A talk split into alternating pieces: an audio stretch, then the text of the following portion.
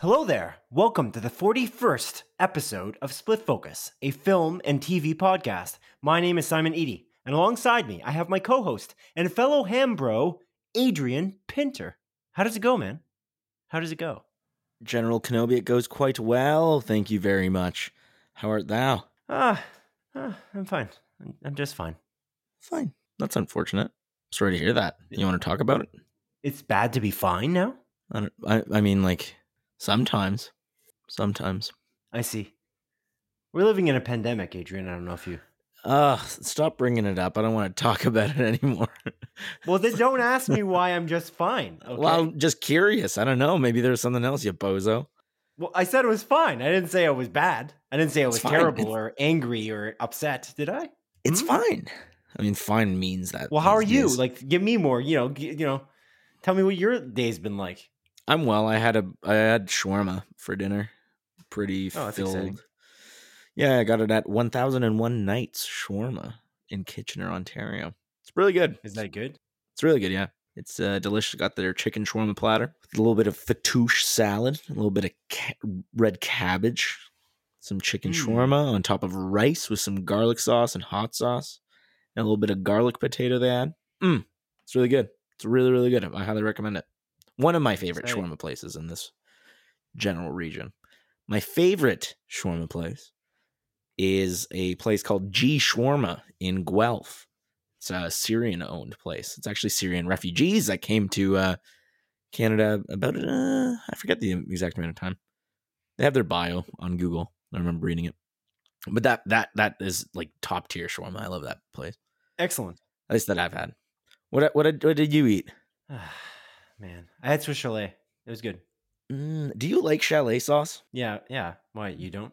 I don't know. I uh like I like it, but I don't know if I love it. I have like this kind of love hate relationship. You know, I have a bit of that chalet sauce, and at first I'm like, mm, I don't know if I'm liking this. It has like this almost like slightly coffee flavor mixed with like gravy. Is it- I don't know. Like I think the- you. I don't know. Maybe they didn't clean their dishes properly. no, I've had it multiple times. It always tastes like that. I just always get this like hint of coffee. I don't know. There's something about it. And then uh I don't know, but like I it's it's still good enough that I want to keep on eating it. So I just keep on That I, dipping my. I've never heard that before in my life. This is the first time I've ever heard that. Swiss Mm. chalet sauce has a hint of coffee flavor. Yeah. I don't know. It Wow. it does have a hint of coffee flavor. My lover does not like chalet sauce. So if we go, Huh. like if we order from there, which I mean we've only like ordered from there like thrice, she always gets a side of gravy instead. Yeah, I don't know. I like the chalet sauce enough, but at the same time, I don't know if I love it. But I love it enough to keep eating it when when I have. I don't know. It's just it's weird flavor. I don't know. I, I can't put my finger on it. It's unique. The weirdest thing about ordering from Swiss chalet lately is where would you order from Swiss chalet? By the way, would you be would the closest one for you be Guelph? Um, I guess so at this point. I, I actually I don't know. Yeah, yeah, probably on Guelph. Like there's the, the one on Silver Creek or whatever, Woodlawn. We have ordered from the from the app on numerous occasions, and every time there's some kind of weird thing. It's not like terrible, but it's always weird.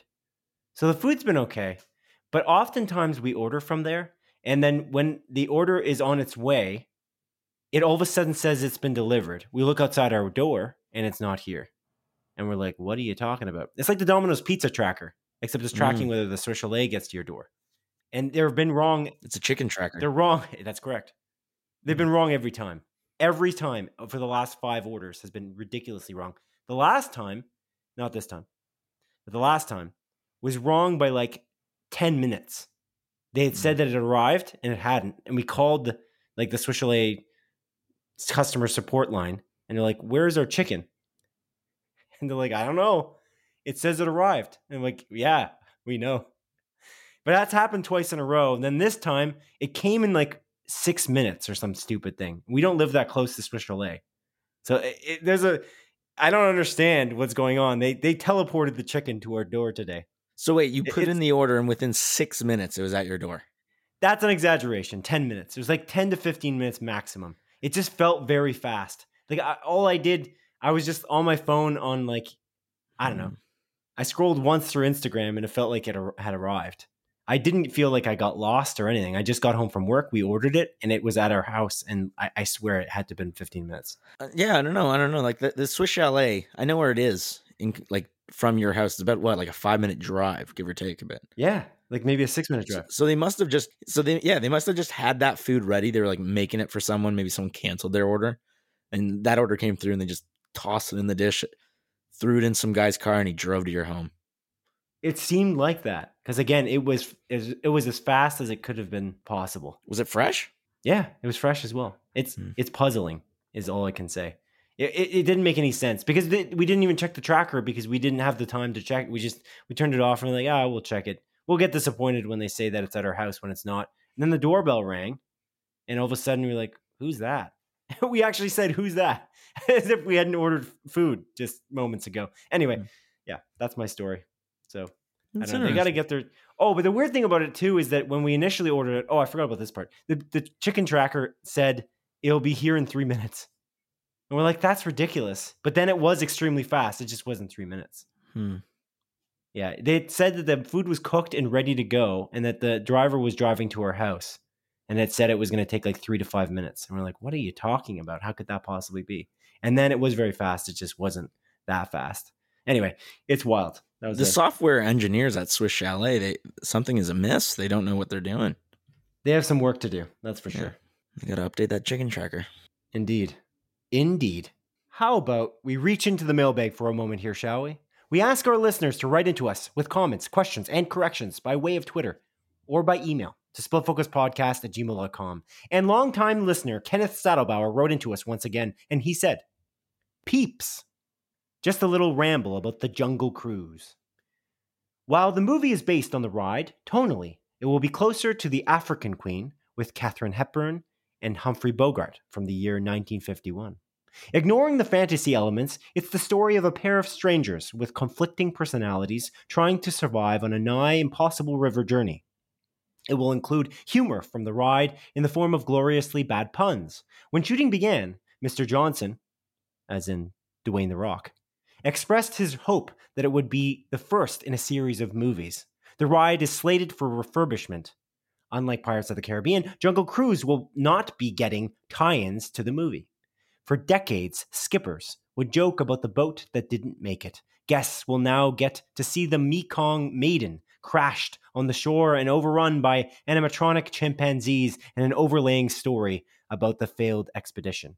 I believe both the movie and the ride refurbishment will create further connection to SEA, the Society of Explorers and Adventures, an adventures club with roots hidden in some of the rides at Disney parks globally. For tie ins from the Pirates of the Caribbean ride to the films, I recommend watching a 4K video from the Disneyland ride, longer than Disney World. You will pick up elements that were carried over in the movies. Signed Kenneth, and a quote here I'm a tour guide on the Jungle Cruise ride. Skipper Dan is the name, and I'm doing 34 shows every day, and every time it's the same. Look at those hippos. They're wiggling their ears just like they've done for the last 50 years. Now I'm laughing at my own jokes, but I'm crying inside because I'm working on the Jungle Cruise ride. Weird Al Yankovic. The song Skipper Dan from the Apocalypse album from 2011. Adrian, thoughts on Kenneth's very, I think, inside baseball of Disney World and Disneyland? It's uh that's very interesting. I don't know, that's super cool. I appreciate um you writing in Ken. I also want to wish Ken a very happy birthday. It was his birthday last week. Yeah, And, it uh, was. Happy I want- birthday, Ken. I want to give him a big shout out, our number one fan. Um, but yeah, that, that's super interesting. I'm, it, it, it, it I don't know. It just kind of adds like insight to to this whole film being made. I'm not even familiar with the African Queen with Katharine Hepburn and Humphrey Bogart. Is that a uh, is that a is that a movie from back in 1951 or is that a book? I imagine it's a, a movie because it's literally saying who I assume to be actors. Yeah, those are actors. You've never heard of Katharine Hepburn and Humphrey Bogart? It rings a bell.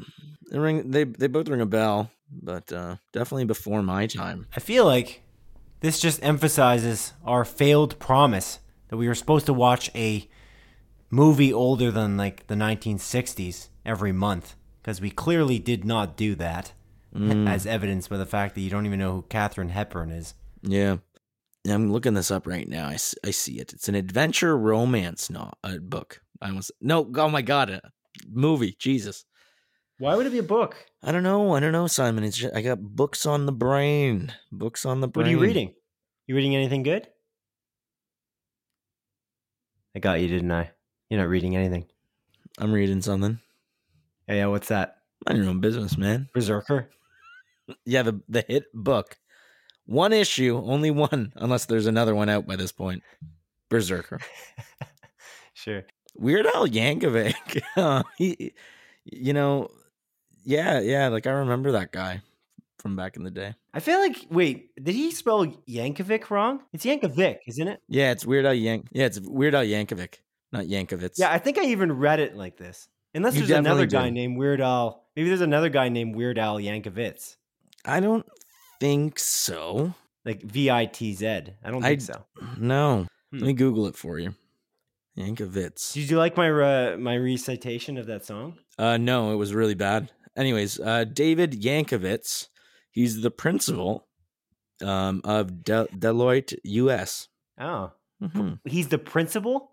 hmm David Yankovitz is a principal at Deloitte Consulting LP and a chemical practice leader with more than 25 years of experience developing strategies and dot dot dot. I'm not going to open the link. I th- I don't think that's the same one. I don't know how he's how is he a principal though? I don't know, so I'm not going to look into it. this is a bit that's gone on far too long. We're, we're talking about this random guy. Why? You did that. You did this. It wasn't me. Anyways, thanks uh, Ken for writing into us. Yeah, I'm excited for Jungle Cruise. I'm curious to see what it's going to be like. It seems like it's going to be a fun movie. It's going to be Mhm. fun. It's going to be fun. That's what I It- think it's going to be. yeah, it's my dream to go to Disneyland slash Disney World with Ken. Have you never gone to Disney World at all, or have No. you gone before? You've Never. never gone. Never. Wait, it's your dream to wait. It's your dream in general to go there with Ken, like not go there at all. If you can't go there with Ken, you don't want to go. Is that what you're saying? I mean, like, I'd still like to go, but I feel like Ken would be arguably the best person to go with. Yeah, he'd be the best tour guide. Yeah, hundred percent. I feel like Ken should work at Disney World or Disneyland. Honestly, yeah, he'd be the best. Yeah, he The would best be gosh darn employee at Disney World slash Disneyland. employee of the month. But yeah, I definitely want to go. That's uh, that's on my bucket list. Going to Disney World slash Disneyland with Ken. Interesting. Interesting. Okay. Cool. Cool. Cool. Cool. Cool. Cool. Cool. Cool. Cool. Adrian, what have you been watching this week? Oh, Simon, I've been watching some things. Most things? notably, you want me to just do a weekly Grey's Anatomy update every week? I'll just do one. I'm now on, No, not really. Oh, okay. Yeah. Continue. so I'm on season eight now. Whoa, you're in season eight. Yep. No way. Yeah, just I I finished season eight, episode one before hopping. Is that on. all you do in your life? You just watch Grey's Anatomy now? That they're like 20 episodes in a season. Yeah, honestly, like I, I I watch multiple episodes a day. It's like honestly, like just always playing. I've been, you know, just sitting on my couch, playing my Switch or hanging out with my lover, watching Grey's. It's it's really good. However, so actually, like th- there's there's there's the one episode, the season six finale. I don't want to really spoil what happens, but it's genuinely phenomenal drama. Like I was like literally on the edge of my seat. The season six, like it's like the last two episodes of the season. It's like this big finale. It's it goes absolutely nuts. Very well done. It's like it's a genuinely great show. I feel like Grey's Anatomy gets a bad rap. I feel like Does a lot it? of people. I feel like a lot of people talk shit show, about man. it. Yeah, I know Yeah, people they, do. they also talk shit about Apple, but they're at the literally at the top. Yeah, you're right. You're right. It's just haters hating. But anyways, It is. like yeah, but yeah, there's some like amazing episodes of the show. However, for all those amazing episodes, there is arguably the worst episode of television in season 7 of Grey's. I'm not joking. It was so bad. It's like this cringe-inducing episode. So, long story short, um, one of the one of the main characters this isn't this isn't a, really a spoiler. You know, people get injured in the show all the time, but uh, one of the main characters gets into like a car accident, and you're like, oh my goodness, is this character going to survive?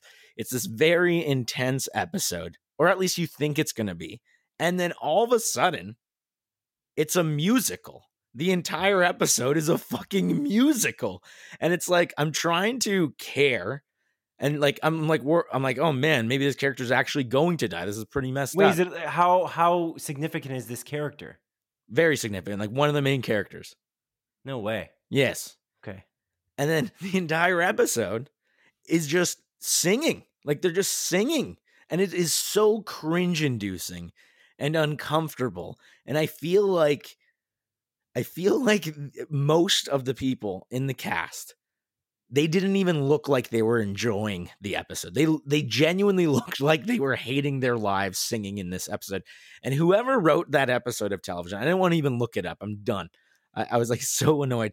Does not deserve a job in this industry ever again. It was the worst freaking episode of television I've ever I've ever seen. It ruined an incredibly tense moment by making it this like ridiculous mute like like them just singing these like pop songs from you know like mid 2000 2000 i guess like when the season was probably around 2011 2012 they're just singing like radio songs that have a little bit to do with what's going on in the episode but not really Like, they're not that- original songs. no, they're not original songs. Like literally not. They're just singing these songs that again have very little to do with what is happening on screen.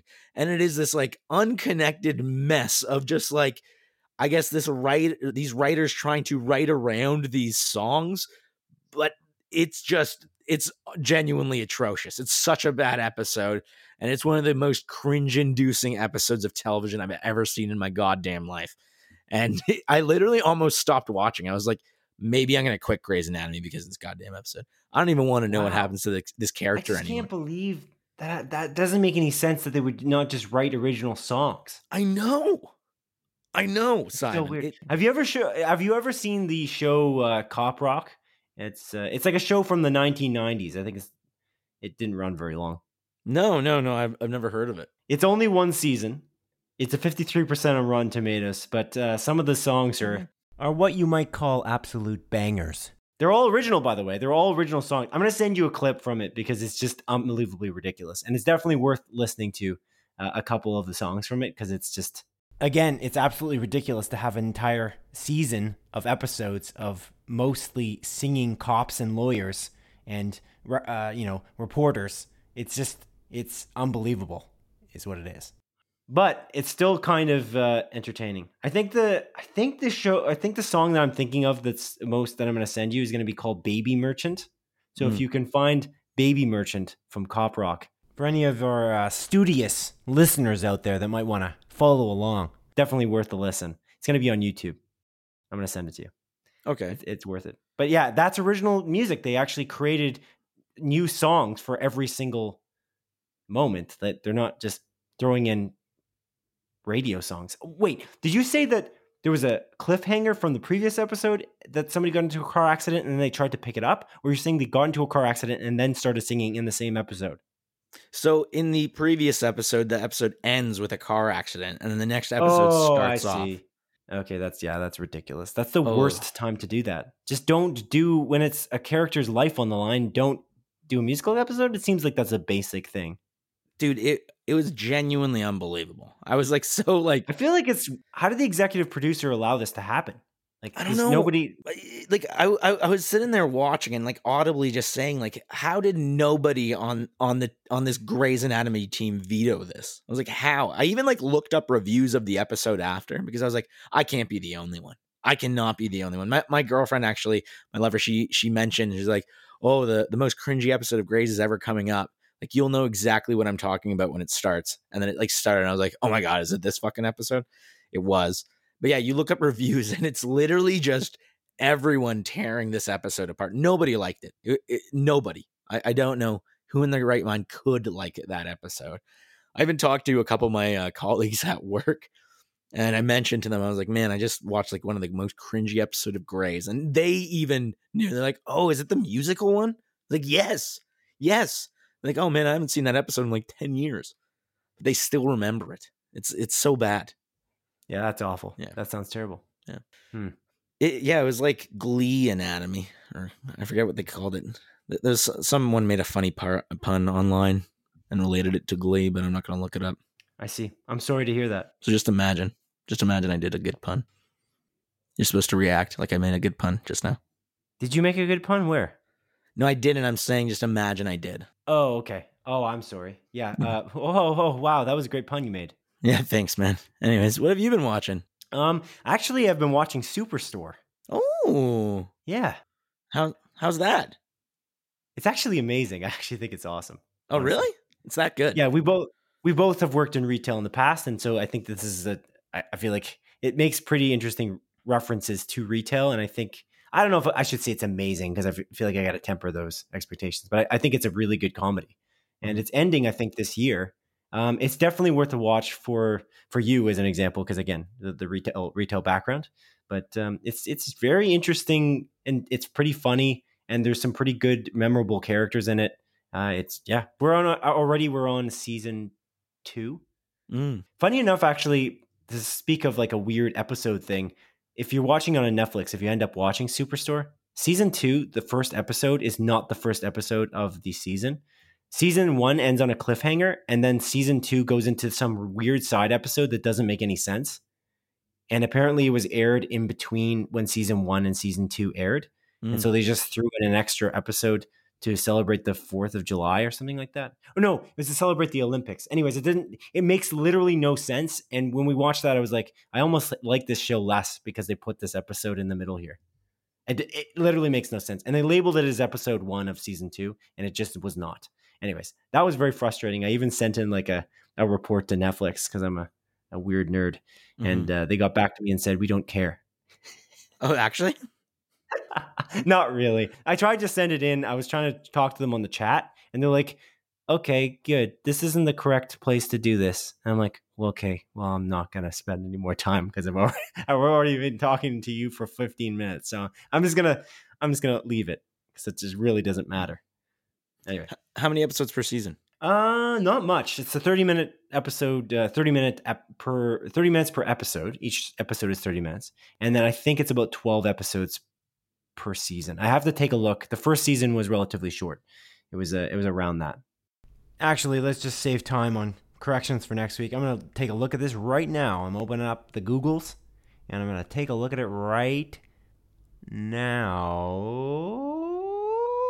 Yeah, it seems like actually I'm incorrect. The first season's relatively short, and then the next few seasons, I guess, is kind of like that with a lot of shows. It's like it was almost like a trial period for the first season, and then the mm-hmm. seasons two to five are approximately 21, 22, and then the sixth season was relatively short.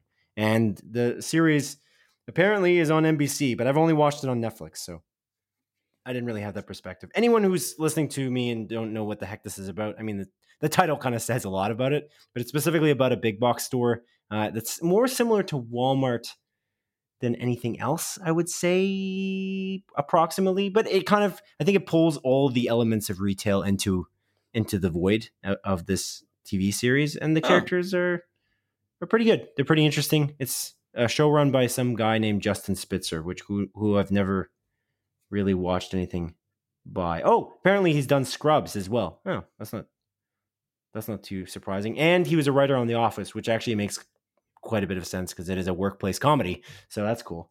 Yeah, I, I recommend it. I definitely recommend it. If you work in retail, I think you'll you'll get a kick out of it as well. But um, yeah, it's uh, it's pretty fun. It's a pretty fun fun show. Have you been watching anything else this week, Adrian? Yeah, Simon. I uh, I mean, I guess we can talk quick about uh, Captain America's buddies, the Falcon and, and Winter Soldier, together in a buddy cop show, episode four. Uh, for for for a bit, I don't know why it took so long to spit out. Yeah, Captain Um, uh, Captain Falcon and the winter the winter guy. Yeah, that that show. Um, yeah, episode four aired. Um, again, every time another episode comes out, I just I I know we we sound like a broken record at this point. I just feel like this show would have done so much better to all come out at once and binge. This show consistently suffers of a big build up throughout the episode, and the episode ending in like a climax, and then the next episode begins and it lost all its steam from before. And Uh, yeah, and it doesn't. I find that I've actually forgotten elements of the plot. Honestly, I, I Yeah. need like a re- better refresher. Like I, I just feel like I just should just watch this at the end. I really do. I'd have never Mhm. felt this be- this way about a show more than this show in my life. Honestly, Yeah.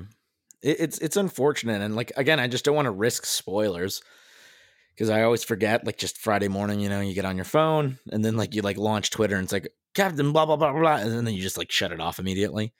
So I don't know. I try to watch it before work every um, Friday morning so I can go on social media. But yeah, I don't know. I just I feel like the show really suffers from not being able to like consume it all at once. It's it's a good show still. Like it's not bad by any means. I'm enjoying it. One thing I'd say, just to talk about the greatness of it, this episode, in my opinion, was the best episode of the show so far. Mm-hmm. Funnily enough, it's the lowest rated on Rotten Tomatoes. But uh, really? I yeah, hmm. I I kind of agree with you. I really liked it. Um, I think it added some interesting elements, but I just feel like it has pacing issues again. And I think it wouldn't have these issues if I was able to watch it all at once. There's some there's some like pretty funny dialogue, and I, I really like watching these characters together. But again, like I just feel like I said this last week, it feels like so much happens, but also not enough happens every episode. And I'm just left wanting more, but not in a good way. Not like for WandaVision, where I was just kind of excited to see it next week this is almost just pissing me off after every episode. Like, god damn it, like because it, it it honestly stops every single episode at this big climactic moment, and then you start the next episode and it lost all its steam again. And um, yeah, I feel like it really suffers from that. Yeah, no, I completely agree. Uh, yeah, it's yeah, it's an unfortunate side effect of their, I don't know, them trying to keep people on Disney Plus. I guess. Yeah.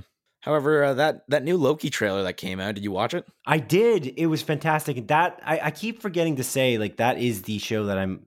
it sounds cheesy because it's literally the next one up, but I, I, I am very excited for that show, and I was excited yeah. for that after the first trailer, and this trailer just solidified my excitement. Yeah, I'll be honest. I don't know why that first trailer I thought was pretty interesting, and I was like, yeah, I'm I'm, I'm down to watch the show, but I, I wasn't very much looking forward to it. Like I'm not like like you know just so excited for this show. I was I was just kind of interested, but this second trailer definitely got me a little bit more hype, and it makes me a little bit more confident. I feel like I'll I'm I'm I feel like it's going a little bit in a, like a in a better direction, and I feel like it's going to be slightly more contained stories for every episode.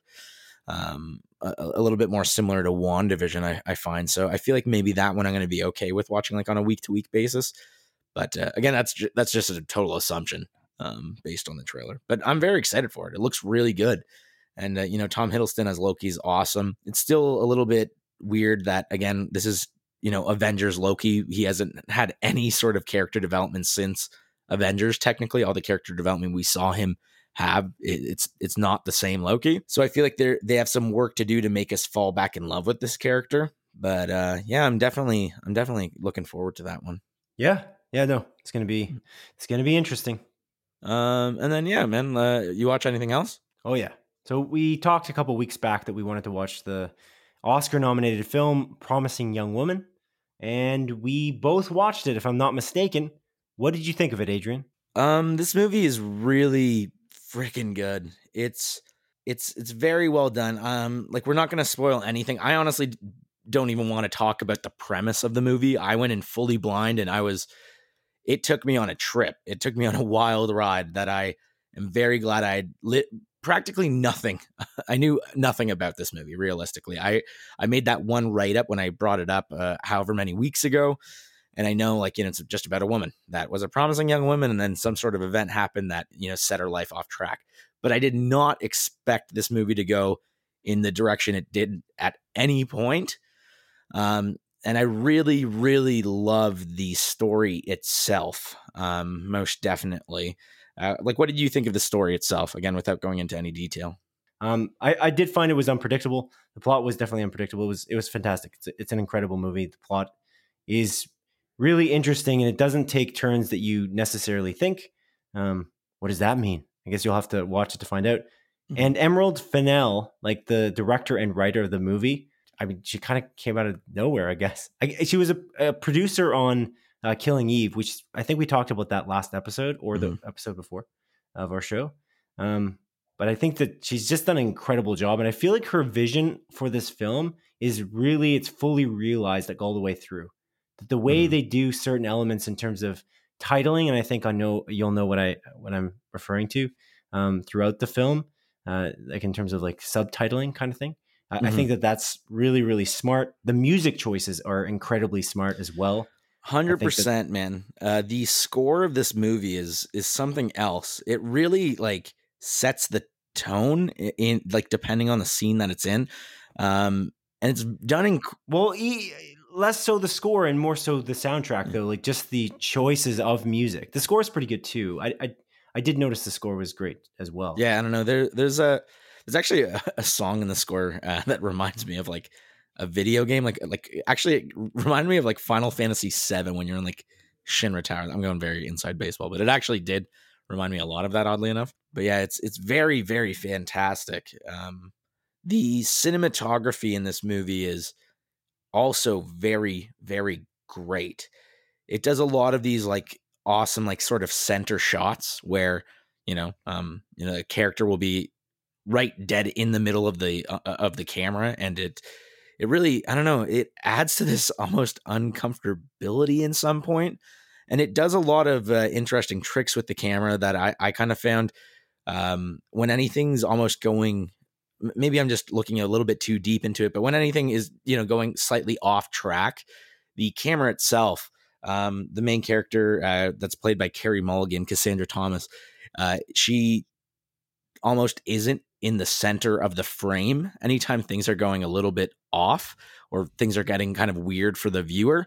And I, I think uh, that that's a pretty interesting thing that they do there. I don't know if I'm just again looking too deep into it, but that's something I kind of picked up on. Yeah, that, that, I guess you just mentioned it, but Carey Mulligan's amazing in this movie, in my opinion. I think she's really good, and Bo Burnham's really good as well. Actually, yeah, I love that Bo Burnham is in this movie. It's crazy because Bo Burnham started off as a YouTube guy, like literally just a guy on YouTube making like funny songs. Yeah, and then you know went to like stand up comedy, and then I feel like his like first relatively big role in a movie wasn't wasn't huge, but it was in The Big Sick. We brought up The Big Sick a couple weeks ago, talking about Kumail Nanjiani. Maybe it was last week. It was Bo last Burnham's, week, yeah. Yeah, Bo Burnham is also in that movie, and it, I, I, remember seeing that, and I was like, "Oh, this is super great." And then he like went on to make Eighth Grade, which I absolutely adore. I think that came out what a, uh, I believe two years ago, two three years ago at this point. Yeah, that's a, yeah, that movie's awesome. He was in things before that though. He was in Parks and Recreation, and um, apparently he's in Hall Pass, and mm. yeah, he's in other movies and TV series as a smaller part, but he definitely this is a this is a pretty big role. Mm-hmm. So that's it's pretty cool. Yeah, I definitely agree. I also want to give a special shout out to uh, Laverne Cox, who uh, she's probably best known for a role in Orange Is the New Black.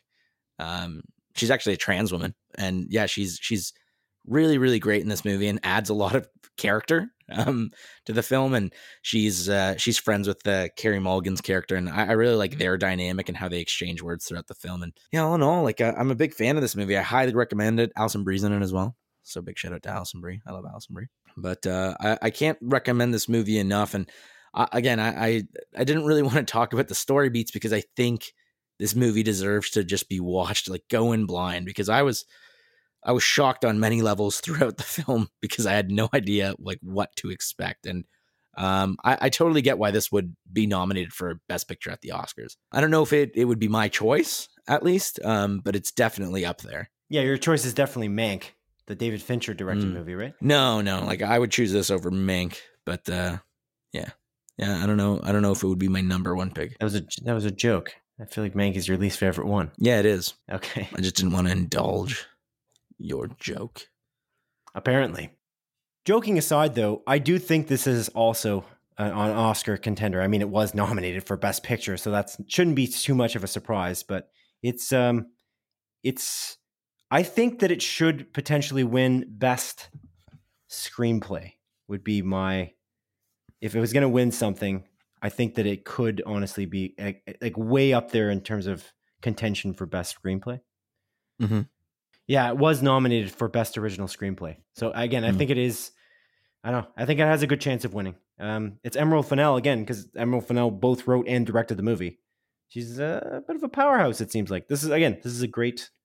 This is a great film. It, it yeah. really is. I just I, I think that the thing I said earlier is the best way to describe it. I feel like the vision is seen through to the end in almost every way. I just feel like it's a com- very complete movie mm-hmm. and it takes you on an emotional roller coaster. And it made me angry, and it made me sad, and it made me kind of happy, and kind of like there's there's some moments. Oh man, lots of emotions. It's awesome. It's fantastic. Uh, yeah, man, I definitely agree. There is a lot a lot of emotion tied to it. Like this movie's gonna stick with me for days, like days. I, I had trouble falling asleep last night. I'll be honest with you. That's when I watched it. Oh wow, interesting. Yeah. Yeah, I don't know. It's uh, I mean, again, I don't want to dive too deep into the story, but it deals with a lot of like difficult topics and deep topics, including like you know like sexual assault and everything like that. And uh, I think it deals with them expertly though, as well. it does it. while also being like a sort of mystery slash thriller slash I don't know, there's like slash multiple things. I, I just yeah, it's uh, again, it's masterfully done. It is in in every which way. Um, fun fact, not related to the movie, however, it kind of is because it's Carey Mulligan. Carey Mulligan stars alongside Matthias Schoenaerts, which my mo- mother, uh, it's my mom's favorite actor in uh, one of my mom's favorite movies, Far from the Madding Crowd. Oh yeah, you're throwing in a Marta Pinter reference in here. Yeah, got to keep Mhm. our, you know, our audience engaged. Is that what you're trying to do? Exactly. Excellent. Exactly. I respect that. I respect that. Yeah, no worries, man. no Shout worries. out to Marta. I think I yeah, shout out to my mom. I love you. Uh, um, I think I actually own Far from the Madding Crowd. Now that I think about it, I think I bought it on my Google account because my mom wanted to watch it, so I just bought it. Did Let's you watch it though? that. Have you seen it? Or you No, can't remember if you have seen it. Oh, okay. I definitely haven't, but I kind of want to watch it. Watch it now because I really like Carey Mulligan. And again, Matthias Schoenaerts, he's he's really good in what I have seen him in. I have not bought that movie. Maybe I just rent. No, I do have that movie. I do own that movie, Far from the Madding Crowd, on Google. Cool. Fun fact. All right. Alrighty. Speaking of digitally owning movies and going back to Promising Young Woman, just if you want to watch this out there, audience, currently this is not available on any streaming service that I've seen in Canada. It might be somewhere available in the United States, but I had to rent this specifically for six bucks in the iTunes store. I don't know what where you Yeah. found it, Adrian, but Yeah, I bought it off. Uh, like, or sorry, I rented it on Apple TV as well, and Yeah. it's more than worth that six ninety nine or however much it costed. Yeah. price of admission. And just to segue briefly here, we want to watch all of the Oscar movies before Mhm. the Oscars actually air. The next movie I think is a no-brainer for what we should watch, and I think it should be the Disney Plus somehow. The on Disney Plus movie Nomadland, which arguably could win Best Picture just because of how much hype it's gotten and how many awards it's won other than the Oscars. Yeah, definitely. Yeah, that that movie for sure we'll watch for next week. Let's make a full on one hundred percent commitment to that. And, and suddenly I respect stars a whole lot more. Yeah, star, not stars. Oh, Star. sorry. Yeah, that was embarrassing. Star. Yeah, you should quit. the segment of Disney Plus in which it deals with like more adult content. So Mhm. when I say adult content, it feels weird. Am I crazy? Well, yeah, like it, immediately you think to like the adult industry. Yeah, that's not what it Yeah, is. Like adult oriented, No. as in like you know, fourteen A. like Lone Star, nine one one Lone Star, nine one one, or other movies like Deadpool, but not Deadpool two though. They don't have Deadpool two, but they only have Deadpool on Star, the Star segment of of Disney Plus. But yeah, no, for sure, Nomadlands is is on Star, likely because it's a Fox or a Searchlight uh, picture, and so that's definitely the next one on on my list. I actually kind of wanted to try out the. I don't know if you know of you or if you've seen this on Disney Plus, but the the group watch feature. Uh, no, I haven't. I haven't seen that. There's like a way to. I, I I feel like I've heard of it. I think they introduced it specifically during COVID, where you can watch something with someone else together, but Hmm. while all, not being in the same room, but you can watch it simultaneously. And if you pause it, they pause it. I think that's how it works. So if you want to try that out with me, we can kind of watch it, you know, together, but not together. Yeah, for sure. Well, uh, yeah, I'll, I'll message your girlfriend, you message my girlfriend, and then we can figure out a way to get together without actually talking because we don't talk outside this podcast. Oh, of course, of course. Don't be silly. Don't be silly. Yeah. Of course, we gotta, we gotta, gotta keep that up. All right, then. Of course. Let's move on to the news. What do you think? No. No, no, no. We're starting the news now. Let's begin with a small collection of more focused stories that have been particularly pertinent this week. Number one, as reported by website Variety, the live action Little Mermaid movie is set to be shot on the coast of the Italian island of Sardinia in the next couple of weeks. The film is being directed by Chicago director Rob Marshall and is set to star R&B singer Halle Bailey as mermaid Ariel.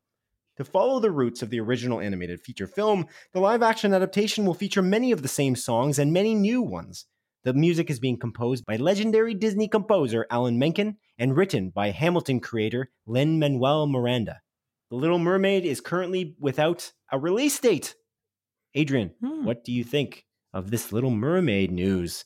Speaking of Disney Plus, I suppose. Yeah, I don't know. It's it's interesting. It's I feel like it's been a long time since this movie was announced. I, I remember I feel like I remember this movie being announced like years ago and there just hasn't been much news about it. But um it's definitely something I'm interested in. Like do you like the original like Disney animated uh, Little Mermaid movie?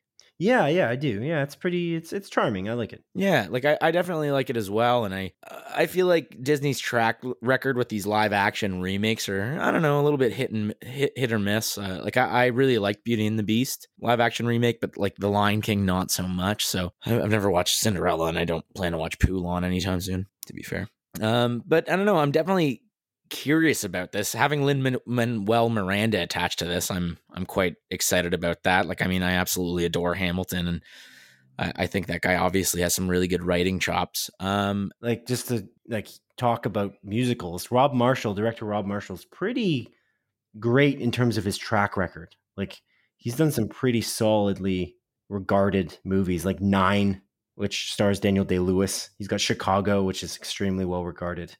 Um, so I I don't know. Uh, I believe he's the director of Memoirs of a Geisha as well. He just has a really good track record. So it's interesting that he's been tapped for this movie, and that's kind of exciting because he's he's great in the aspects of musicals, just as I guess as much as Lin Manuel Miranda, I suppose. Although Lin Manuel Miranda is more, I mean, newer to the scene, so that's exciting. But yeah, I, am I'm, I'm kind of excited to see how this turns out because they they picked a pretty great director for one of Disney's most well known musicals. Mm-hmm. Yeah, yeah, like I, I I do agree with that. I feel like Little Mermaid it has some like really awesome songs. So if they bring back many of those, I think the big issue with Mulan is that I don't know. My favorite part about the original like Disney Mulan movie is the music and the Mulan remake was not. It, it had nothing to do with like it wasn't a musical. Like I know the score kind of took inspiration of, of some of the songs, but uh, I feel like that's a big missed opportunity. So I'm really glad that they they aren't trying to make some sort of serious Little Mermaid vi- movie and not bring in all the music because uh, the music is an absolute highlight of that uh, of that film. Yeah, just like it was in Mulan. Yeah, yeah. Well, so I'm glad why? they're not making that misstep. It's uh yeah, it's kind of weird. That's that's honestly the main reason I don't want to see Mulan. Like I, I would definitely have not watched it anyway because of Premiere Access. If it had come to theaters, I might have gone to see it. Uh, that that would have maybe happened, and I might have watched it honestly if it wasn't on Premiere Access. But my mm-hmm. interest was kind of diminished extraordinarily because of the fact that they announced that there would not be any of the songs and it would not be a musical. And not only that, but they did some weird thing. You remember this where they marketed it as not having magical elements? I think we might have talked about this on the podcast. Yeah, we know. They literally yeah, we, showed magic in the trailer after this. Mm-hmm. It was the mm-hmm. second trailer or something. It's like, what are you talking about? What a weird marketing campaign for this movie. It's just odd. No, I agree completely. Yeah, like you take it arguably the most interesting character in Mulan canon being, you know, Eddie Murphy's Mushu. And uh, and and you you take him out because there's no magical elements, and then you add some person that turns into a phoenix or something like that. It was supposed to be grounded. Yeah, it was supposed to be grounded. That's yeah. what they were saying. Yeah, it's just silly. It's honestly it's silly, and I feel like it was missed opportunities all around. Eh, I guess it wasn't terribly reviewed, so I mean, it might be okay. But mm. I haven't even seen the Aladdin live action, so I feel like if I'm going to watch one, oh, I, yeah. I would watch the the Aladdin live action first. I'm sorry, Ken. I feel like Ken's probably just like, what? How they've not seen? Have you seen Aladdin? Adrian? No, I haven't. I was actually supposed to go watch it in theaters with Ken, but I started my new job the day that we that we were planning on going, so uh, I was unable to attend. Right. Yeah, that movie's directed by Guy Ritchie, which who's mm-hmm. pretty. He's got a very distinct style as well. So that's uh, it's it's a good one. I think I'll uh, I will definitely check out Aladdin one day. yeah. Oh, oh yeah. One other thing I should mention: the uh, twice nominated, Academy Award nominated. Melissa McCarthy plays Ursula in The Little Mermaid. And so to, you know, mm. be away with my disrespect that I showed her last episode, I'd just like to say, first of all, sorry to Melissa McCarthy for saying that she's not as good as Emily Blunt. What a what a fool I was. I'm just gonna say were. it again. Apologies, apologies to Melissa McCarthy. Yeah, you deserve to. Yeah, yeah, she definitely deserves the apology. She's Yeah. fantastic. She's fantastic. I agree. I, I honestly, th- th- my shortcoming is the fact that I just haven't seen her in that many things personally. Mm. I know of the movies she's been in, but I haven't seen enough with her in it. And so, for some reason, I honest, honestly just thought of the uh, TV comedy that she was in. What is it, Mike and Molly? I think that's what it's called. Mm-hmm. And so, I, I think I instantly thought of that. Although she was in Bridesmaids, and I think that's where she really like her career lifted off, like off the off the planet Earth. Yeah, definitely. stars. Yeah. You ever watch the movie The Heat with Sandra Bullock and Melissa McCarthy? No, see, this is the problem. I just haven't seen enough Melissa McCarthy movies, and I, it was extremely out of my depth. I stated, Yeah. I stated something idiotic. That movie's hilarious, by the way. Oh, okay. It's a really good movie. Actually, we the reason we brought up brought up Melissa McCarthy last week is because we were referencing that movie Thunder. What's it? Thunder what? Thunder like a super- Force. right, it's a superhero movie of some sort with Jason yeah, with Jason Bateman, uh, And- Octavia Spencer. and Melissa McCarthy. And did you see the score for that movie? I mean, yikes. No, I'm gonna look it up right now. I honestly, I kind of wanted to watch that because that cast is really great. But then I saw the how bad it was regarded in Rotten Tomatoes, and I was like, "What?" And then the audience score is awful as well. Like, Yeah. both below thirty percent. Yeah, it's 25. Yeah, 25 on the tomato meter and uh, 27% audience score. It's awful. Yeah, yeah. I, I'm definitely not gonna watch that. Yeah, it's too bad. It's too bad. The poster looked bad. The poster looked really bad. I thought it I- I they were going for that angle. I thought they were going for like you know, it's it's it's, t- it's like these superheroes aren't the greatest or something. I didn't see the trailer. I just thought with all these comedy greats in this movie that they were going for a certain angle, but no, they apparently they were going for some angle that just failed. Yeah, it just wasn't funny. Yeah, That's too bad. yeah, it is too bad. Number two, as publication deadline reports, Sony and Netflix have signed a four-year film exclusivity deal that will officially kick in at the beginning of 2022. Hmm. The deal determines that after all Sony Pictures theatrical releases, each new film will launch only on Netflix for an exclusive 18 months. Apparently, Netflix outbid its competitors to attain this agreement with a $1 billion investment. The first movies to fall under the deal are Morbius, starring Jared Leto, Uncharted, starring Tom Holland, and Bullet Train with Brad Pitt. Bullet train. Adrian, what do you think of this exorbitant, exorbitant deal? So, Simon, there's actually a few things to unpack with this. Like a couple things. A few. A few things. I think one of the biggest ones is thank God Sony isn't making their own streaming service. They already did have one. I think it was Crackle. Do you remember Crackle?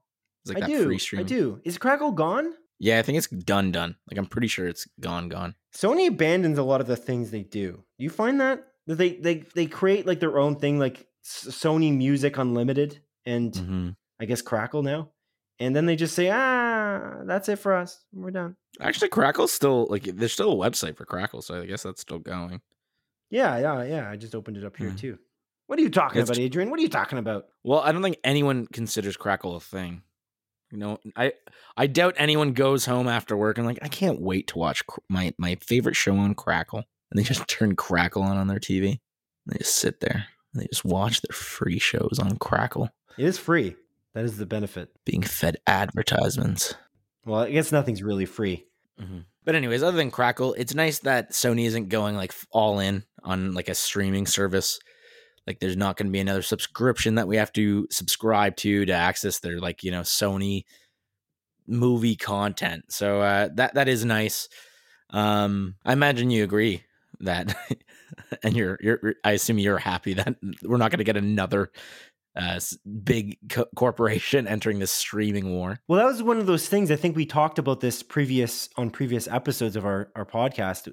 There was a lot of creators that were applauding Sony for not doing going the way of HBO Max and Disney Plus, and and what Disney and and Warner Brothers are doing, which is really putting everything on streaming services first before theatrical releases uh, get their day in the in the sunlight. So I feel like Sony isn't doing that still, even though they made like an exclusive deal with Netflix. These movies are going to theatrical, becoming theatrical releases first, and the dedication that Sony Pictures has to releasing these movies in theaters first, I think, is what really people love about it. And I, I do, I do appreciate that it's going to Netflix because we don't have to buy a you know, an extra subscription. Although I wonder if this is just going to all these big deals, like the big deal they made last week to acquire the rights to Knives Out, as an example, the sequels, and this crazy one billion dollar deal. Does this just mean that Netflix is going to keep raising their prices, maybe at a, a faster rate? So I'm not sure what it actually means for us consumers, to be honest. But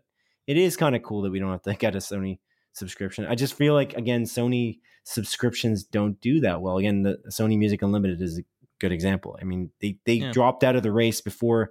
I think I don't know if it was before it, but it was like around when Apple Music was coming. It's fu- coming out, so it, it's like they they kind of gave up before, way before you'd think it would be correct to to give mm-hmm. up because they they kind of had a they potentially had a lead because they're competing mostly just against Spotify. So I don't know. Yeah, yeah. Uh, another interesting like tidbit about this as well is that um, we talk a lot about PlayStation here and there on this podcast, I guess, so not too much, but um, this also means that any sort of PlayStation production, like TV show or movie, is also going to be released on Netflix as well. So I know you mentioned like the Uncharted movie. Uh, Last of Us is a different story because that's technically an HBO like film, but you know there's that. Uh, I think it's like officially announced that Twisted Metal TV show that PlayStation is doing. The newly announced like Ghost of Tsushima movie that PlayStation also announced that they're doing. Like that's all going on Netflix now. I have to be honest with you. None of those titles are interesting to me except for The Last of Us. Yeah. Like I, am kind of like, interesting to see, interested to see where they'll go with Ghost of Tsushima. But other than that, like I don't really have a good perspective on Uncharted right now, based on the like reports that have come out about it. I mm-hmm. don't care about Twisted Metal. What the heck would that be as a movie? And uh, it's a TV show. As it? Oh, even worse. I think no. I, I, disagree. I, I think I think Twisted Metal would be an interesting property. I really liked Twisted Metal when I was younger, why, so I'm a little bit. But biased. why would that be a good TV? That's a that's a game. Like that's clearly a game. The people are it's car combat in cars. What does this have? Yeah, to, come on. This is like ne- making like a Need for Speed movie. Was that a good movie, Adrian? How how good did that franchise do? Probably not well. I don't think so. Well, they had one movie. Yeah, but the up. difference is is that Twisted Metal is a bunch of characters. Like it's like the Twisted Metal games. Every you know, the, they're characters. They all have personalities. All these like cars, the people in the cars, like Sweet Tooth and all of that sort of stuff. So I feel like you could make a pretty funny, like almost mockumentary style TV show as they're like also murdering each other in like a big like car arena. I th- I think you can do some pretty creative stuff if they go like a full comedy route. There's rumors, uh, not not officially confirmed, so uh, take this with a big, big, big er, grain of salt. Um, that Will Arnett is apparently um, going to be Sweet Tooth, who's one like the you know he's the poster child for Twisted Metal. So there were uh, rumors about that, but again, that's not been confirmed whatsoever. Um, but I, I, don't know. I, I do find it interesting. And again, like Sony PlayStation has announced that they have multiple properties in the works. forget the exact number. They said something wild, like over 10. But all of those movies slash TV shows will be on Netflix. And I think that's great for us. I, I feel like you know, like if they do like a Horizon TV show or something like that, we'll we'll be able to access it easily with our existing subscription service. So I'm happy about that. Yeah, depending. I mean, this is only a four year deal, so they might not renew with Netflix. Like it could be a mm-hmm. different mm-hmm. competitor that wins out. I mean, HBO Max is housing The Last of Us. If that seems lucrative, that show does really well. It's there's a good chance that maybe HBO Max is the new home for Sony mm-hmm. Pictures. I mean, that could happen, but I guess we'll see. Yeah, it's definitely a possibility. And then I don't know, like maybe we'll get it on Crave here in Canada, but we'll see. I actually just recently canceled my Crave subscription, like just because I was like, ah, there's nothing really I want to watch anytime soon. So just cancel it. It's going to save my like 20 bucks a month for however long. Uh, I'll probably like pick it back up once Euphoria season two comes out. But interesting. Oh, okay. Yeah. Crazy. Yeah, I don't know. I just keep on adding subscription services to my like credit card simply put and just kind of like ah maybe i don't need this right now. And again it takes like two seconds to resubscribe so as soon as i decide that i want to watch something i can just bam resubscribe. That's fair like i i have a lot of family on all of my subscriptions so i don't really have the liberty to do that. In fact i even have you on disney plus so I couldn't yeah. like so I really couldn't cancel any of these even if I kind of wanted to. I could, I guess I could just you know give everyone notice I'm canceling Crave. Goodbye. But I just feel like I don't know. It would. Uh, I've got at least like four people on each of these subscriptions, so it's a it's good that way. That's actually one of the reasons why all of these subscription services should never really have crazy limits on the number of people that they can have watching simultaneously. Like I know Netflix is top tier, has you can have four people across the planet Earth watching simultaneously at the same time with the same subscription. And I think that's a very fair way to go about it. Just allow up to a certain number. Don't make it one and don't make it two even. You should just allow for more because otherwise if you don't have consistent content, I mean, Netflix could be confident at this point that their content is so consistent that no one will cancel. But I've considered canceling of all things actually Netflix. I found that I was very I almost felt at one point more ingrained in Crave and and on uh, Disney Plus during certain months, but it is very difficult to cancel any subscription when you've got more people that are relying on that subscription to continue. Yeah, fair enough. I, I feel like Netflix is just a staple in my life at this point. I, I can't imagine not having Netflix, to be honest with you. And I, I feel like with what Disney Plus is coming out with, that's that's just another streaming service that I don't know. For example, if you canceled it or kicked me off your thing, um, I would definitely get it for myself. Actually, I, funnily enough, I have your account. I think logged in on my phone, and then on my PlayStation, I'm logging in my girlfriend's account. So I'm technically leeching two Disney Plus accounts right now. Oh, are you doing that because you're actually buying into Premier Access behind my back? Is that what's happening? Ugh, Simon. No, I'm not some sort of monster. Not, I just forgot the password to your account, and I didn't. I mean, we don't talk outside this podcast, so Okay, I'll, I'll let you know what it is here. Uh, just, uh, do you got a pen? no, no, we're on air. Oh shit! Oh yeah, good good call. I'm insane. Number three, as reported by Deadline, Fleabag actress Phoebe Waller-Bridge has been cast in the upcoming Indiana Jones sequel starring Harrison Ford. The film is being directed by Ford versus Ferrari director James Mangold and is set to premiere on July 29th, 2022. Production is expected to begin on Indiana Jones 5 in the summer of 2021. Adrian, what do you think of this Indiana Jones news? Okay, Simon. I feel like I've said it before on this podcast. I'm not 100% sure. But I've never seen an Indiana Jones movie. Ooh. And this movie, with James Mangold attached, Phoebe Waller Bridge now attached, and of course, I, I, I like Harrison Ford quite a bit. Like, I want to watch this movie. You should. So I, but I, I, I can't be a poser and not watch the other four movies. Do I like? Are they all worth watching? In this case, you would be a poser. You, you unquestionably should just watch the other four movies. Are they good? Do they hold up? These are my questions. Will I like them? Convince me. Yeah. What do you mean? Like you you love the game, the Sony PlayStation game Uncharted. This is Mhm. basically what Uncharted is based. I feel like based upon unabashedly.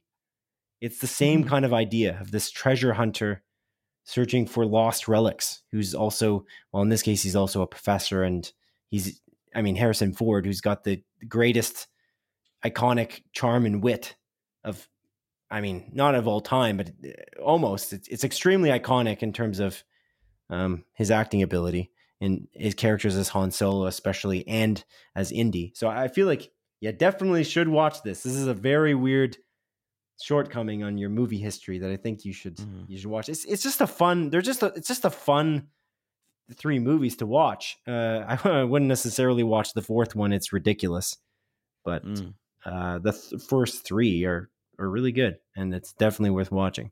And it's other movies are kind of based in its pulpy style as well, like in some capacity. I feel like it, other film genres, every other games, they pull from what this movie is. So yes, definitely watch it. Steven Spielberg, George Lucas. Oh, Steven Spielberg, the director of the not good movie Ready Player One. Actually, Steven Spielberg, the director of the not good movie Indiana Jones 4. Hmm, Kingdom of the enough. Crystal Skull. That's funny, actually. If you look at Indiana Jones 4, if you look at it on Rotten Tomatoes,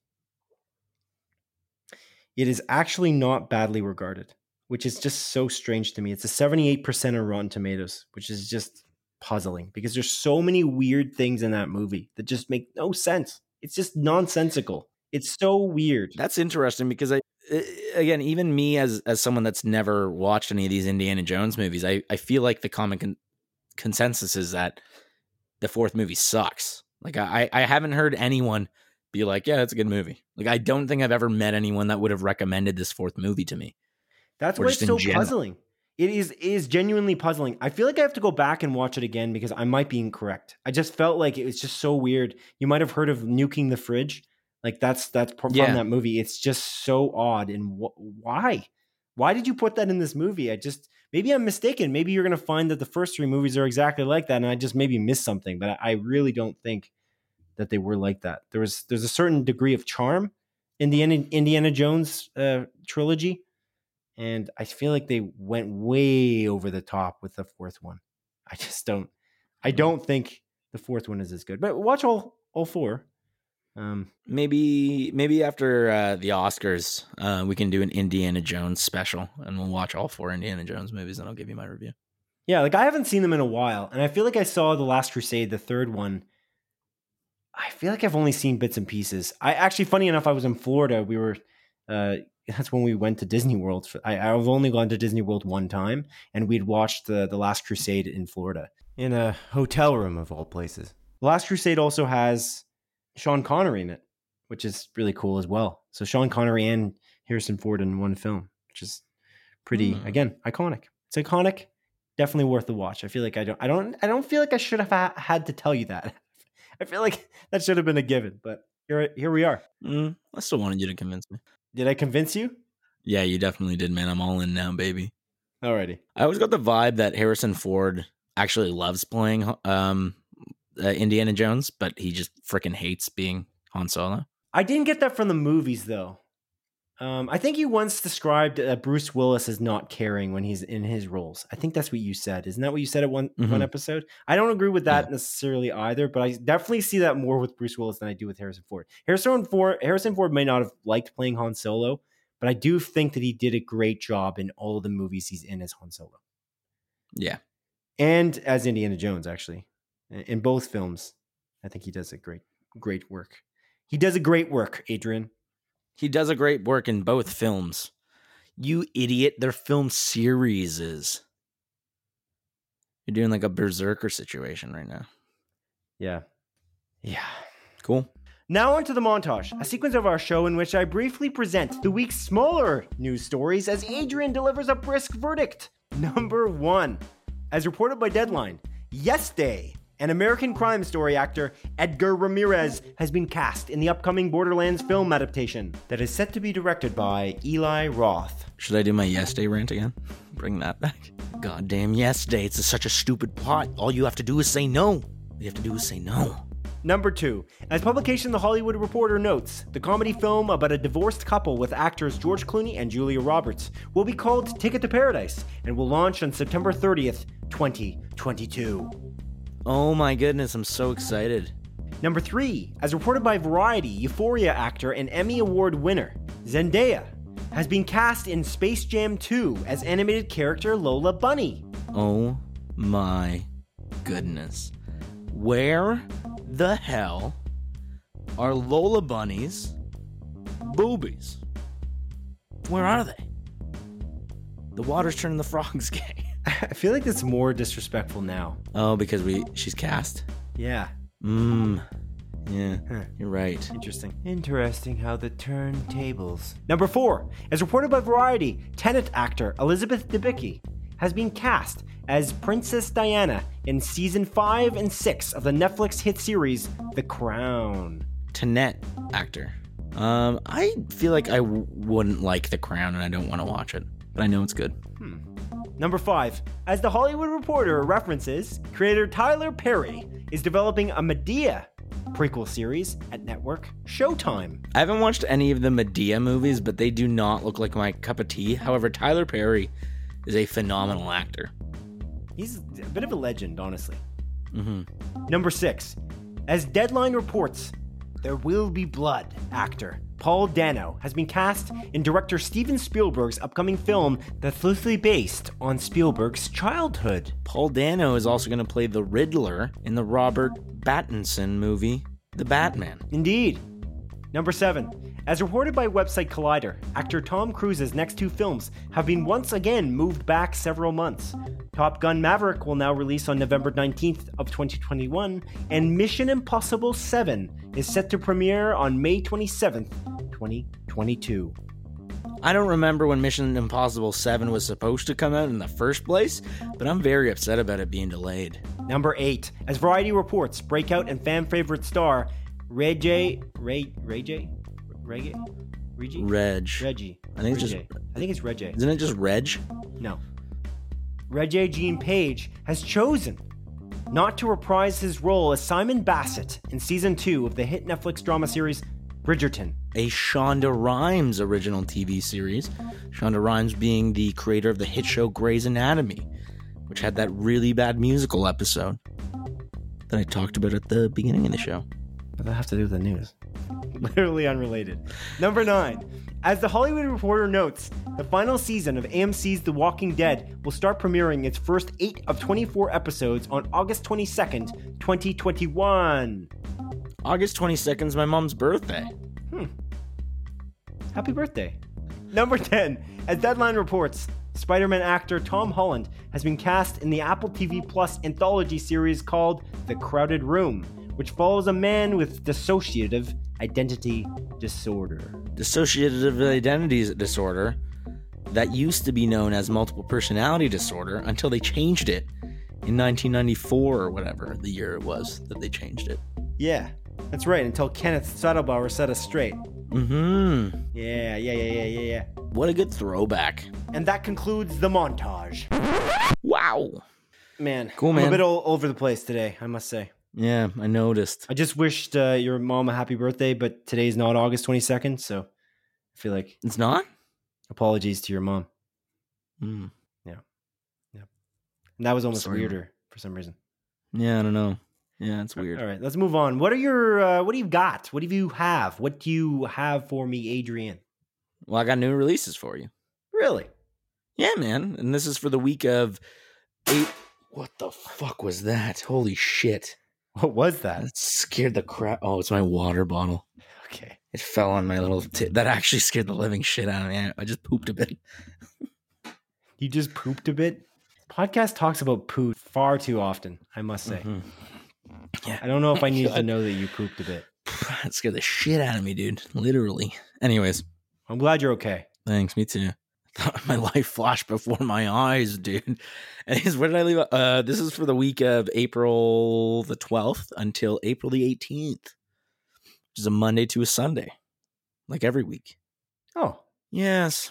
Now, there was a decent list of movies this week. A decent list.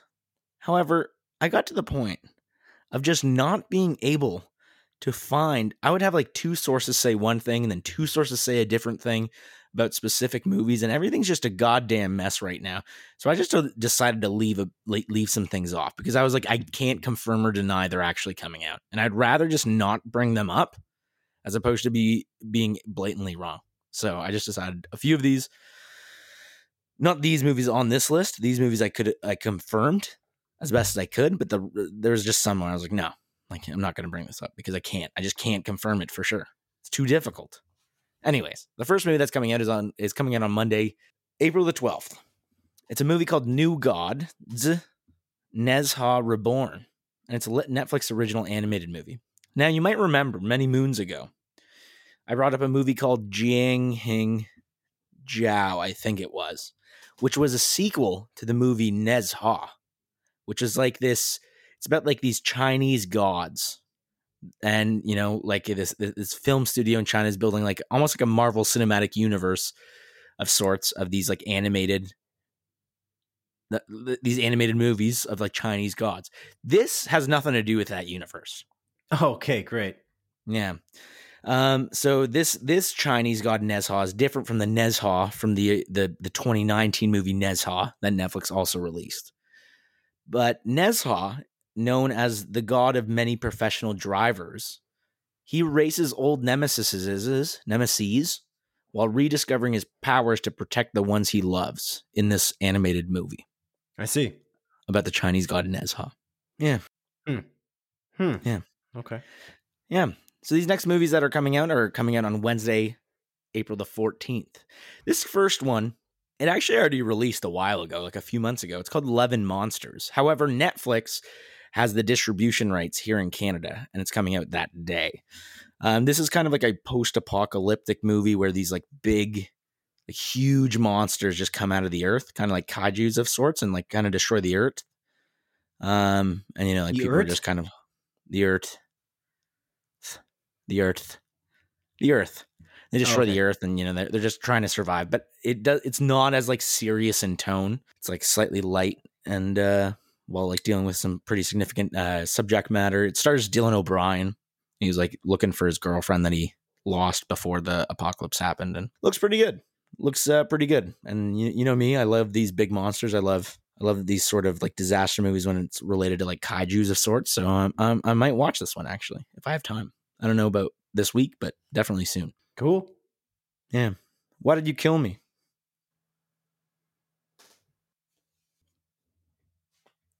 I, d- I didn't. Oh yeah, thank goodness, because this is the Netflix movie called "Why Did You Kill Me?" Simon. I wasn't saying a statement, you fool. You fell for it. Why'd you pause for like a full like ten seconds? I didn't pause. You're just gonna add the pause in. I fooled you. I did not add it in. I fooled you so good. It wasn't ten seconds. It was like more like five seconds. But uh, yeah, I did not add a pause in. That's ridiculous. Agree to disagree. Anyways, this is a documentary about a family whose 24 year old daughter was murdered, and the mother of the murdered daughter uses social media, MySpace actually, to, tr- to track down her killer. Wow. And so it's dated. Yeah. I'm assuming it takes place in the early 2000s. Yeah, Okay. Yeah. looks interesting though. That movie actually with John Cho, Searching. Searching, was actually Mhm. fantastic. It's really good. I love that movie. Movie filmed completely not with a camera. It's it's a bunch of cameras like webcams and FaceTime calls and Mhm.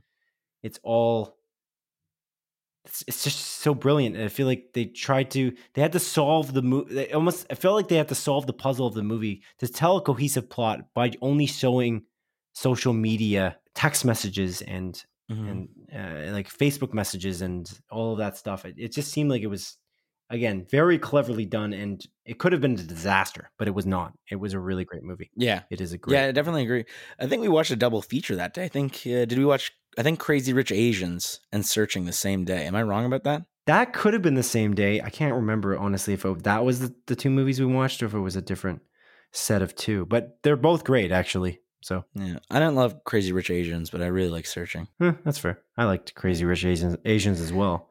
I think my big issue with Crazy Rich Asians is that I feel like it was marketed as a comedy, and I didn't find it that funny. Like I laughed a couple times, but I just I was expecting to be like ha ha, but it was far more like heartfelt.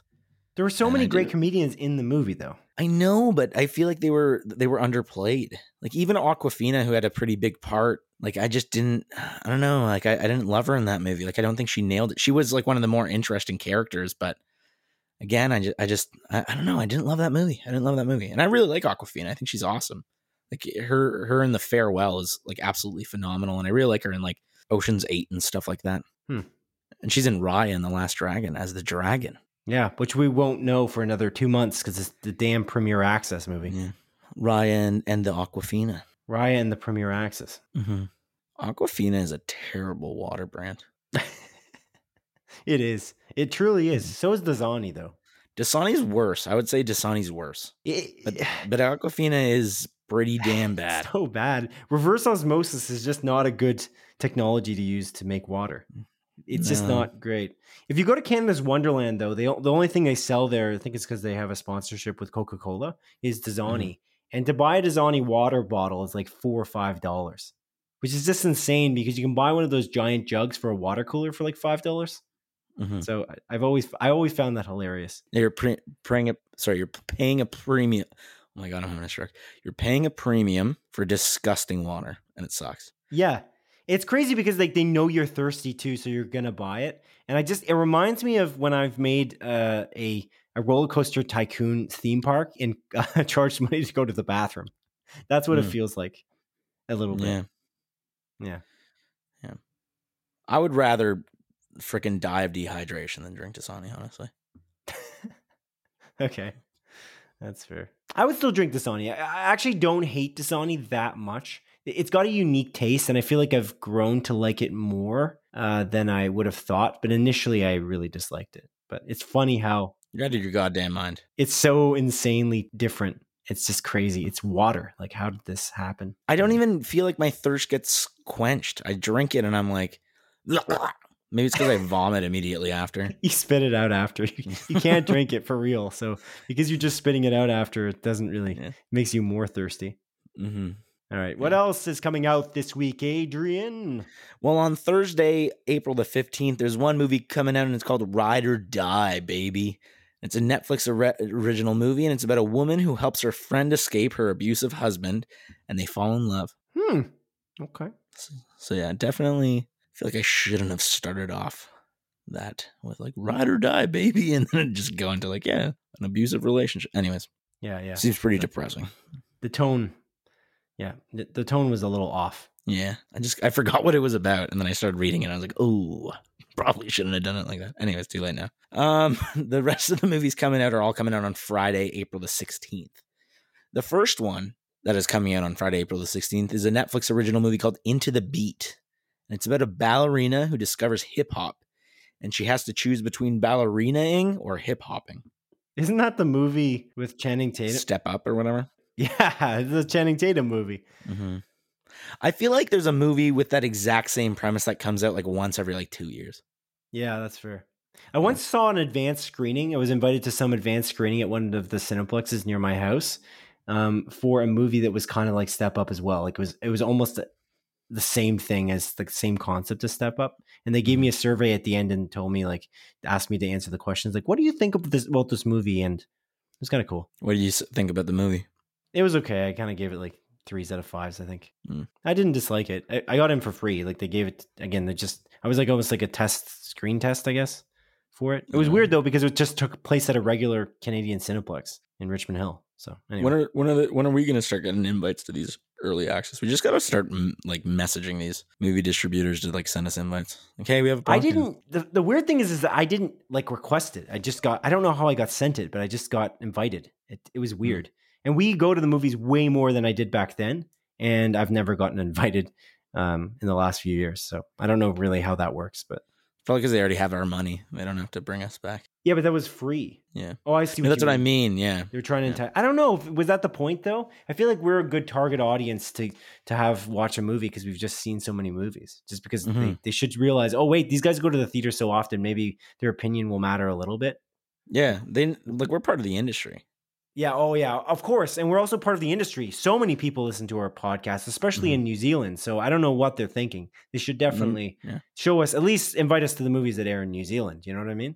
Mhm. Crazy Definitely.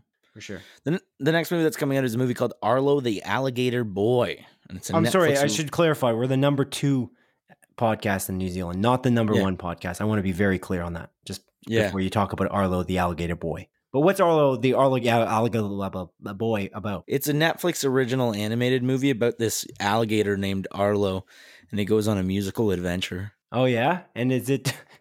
This is is his close family get into a car crash and then they just sing about it for the entire duration of the film, Uh, yeah, actually, and then it turns out they're all okay, and it was actually a complete waste. I'm not gonna spoil the episode, Simon. I feel like that's what happened. I didn't watch the episode. Just to be clear, if I spoiled it, I didn't do it on, on purpose. Well, that means actually I didn't spoil it because I didn't see it. I'm not gonna agree or dis- d- deny. I'm not gonna appro- appro- what is it? One of the words I'm looking for? Yeah, we're, our brains are are messed up. Approve or deny? I think it's because we come home from work and then we record this podcast, and each week we mm-hmm. just kind of like we're just flubbing through it. We're like, yes, Yeah. we'll do this podcast as we exhaustedly speak into a microphone. Yeah, I just want to talk to you. I just I missed you, Adrian. oh, that's so cute. Both of us at the same time. I can't see you. I can't see you, man. I miss you too. We were about to say the same thing.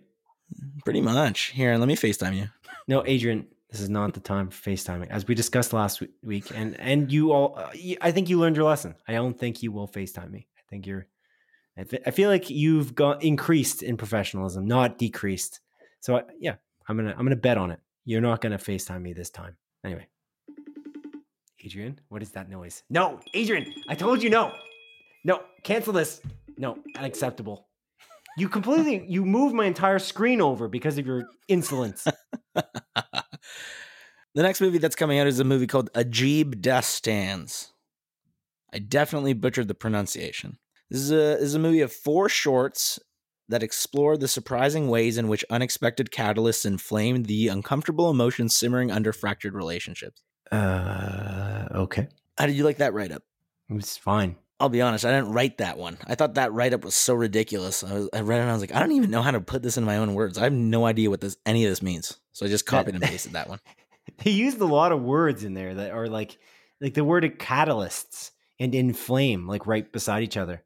The uncomfortable emotions simmering under fract- simmering under fractured relationships. The word fractured and simmering, like they're almost unnecessary descriptor yeah. adjectives that I feel like are just. I feel like you're just you, you should use a couple of them, but not all of them to you know get your message across. But anyway, Mhm. what do I know? You had no freaking idea how to rewrite that. So I literally just copied and pasted that one. I don't regularly do that. I rarely, if ever, do that. But that time I was just like, I just got to. Like, I Okay. don't even know what the Okay. What's the next episode coming out? the next movie. Oh yeah, what the hell am I talking about? Again, I'm broken. What's the next movie coming out this week? It's The Soul, not to be confused with the Disney uh, ori- uh, Disney Pixar movie Soul. This is The Soul, and it's a Just a quick aside about Soul, Oh. just be- before we go ahead. Soul wasn't nominated for Best Picture, which I feel like is a kind of shame. It actually might Yeah. be my favorite Pixar movie. I really like Inside Out. Inside Out was nominated for Best Picture. I just mm-hmm. don't really understand. I'm kind of confused a little bit. And Soul, actually, if you look at how many times Soul has been nominated in the award season, it's a lot.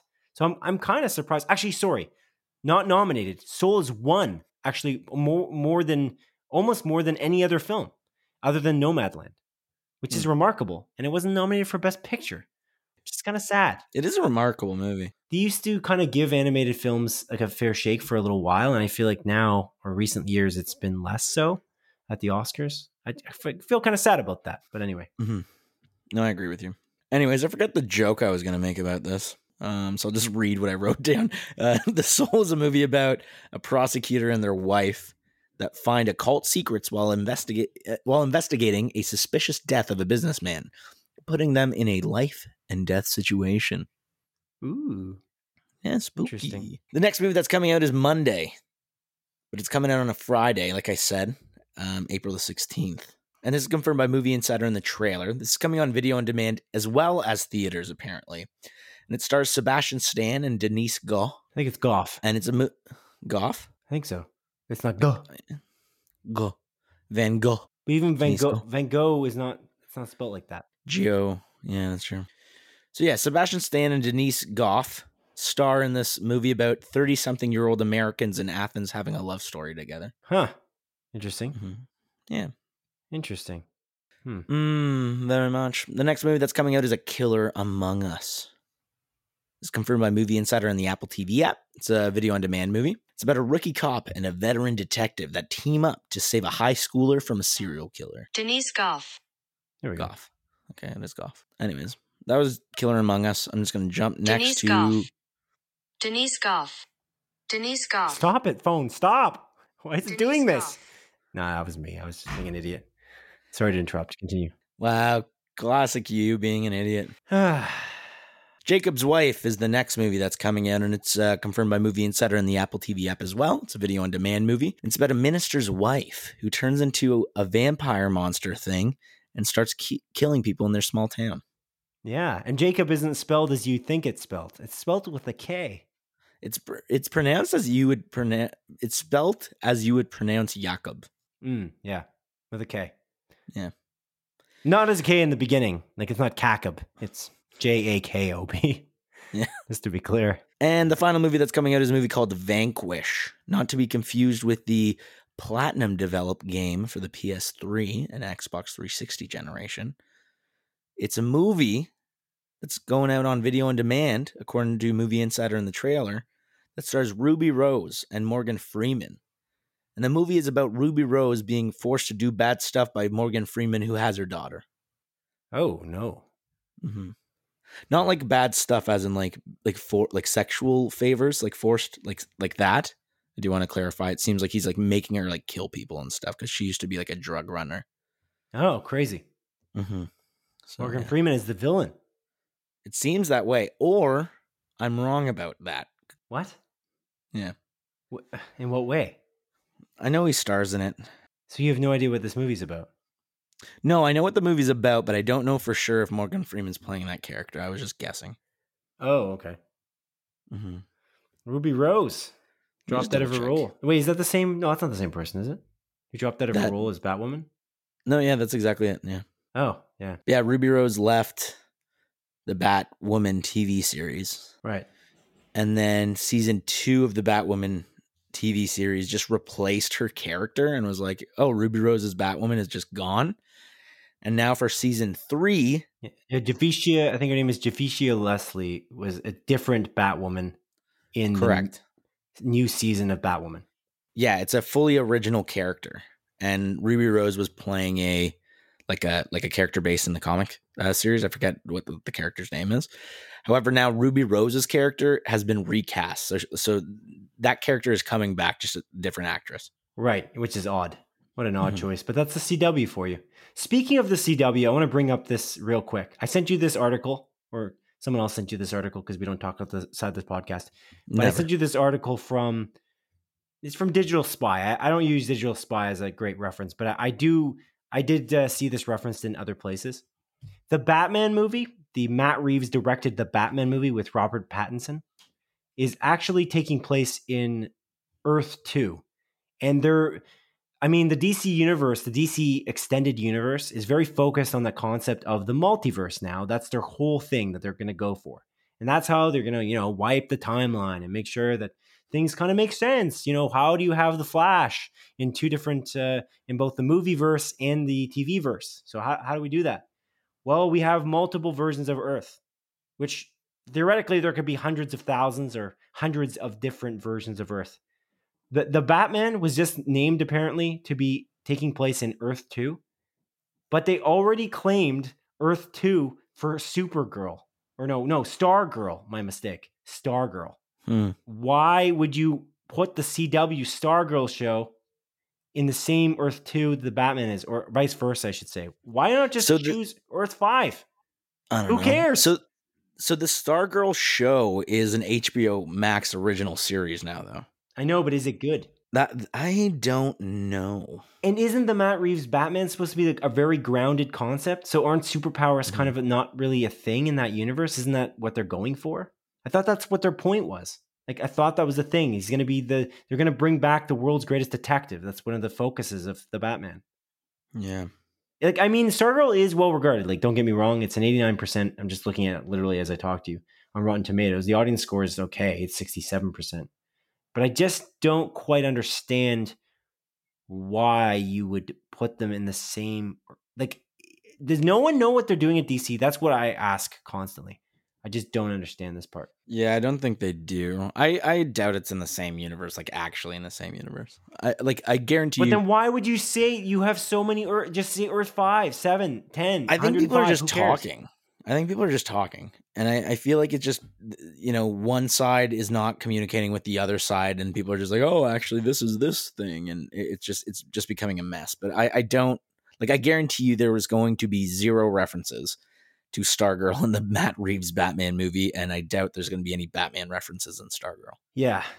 I just man. But then why let why say that it's in Earth 2? That's my question. I don't know. Is that like officially confirmed? Confirmed? I'm looking at this now. Give me a second.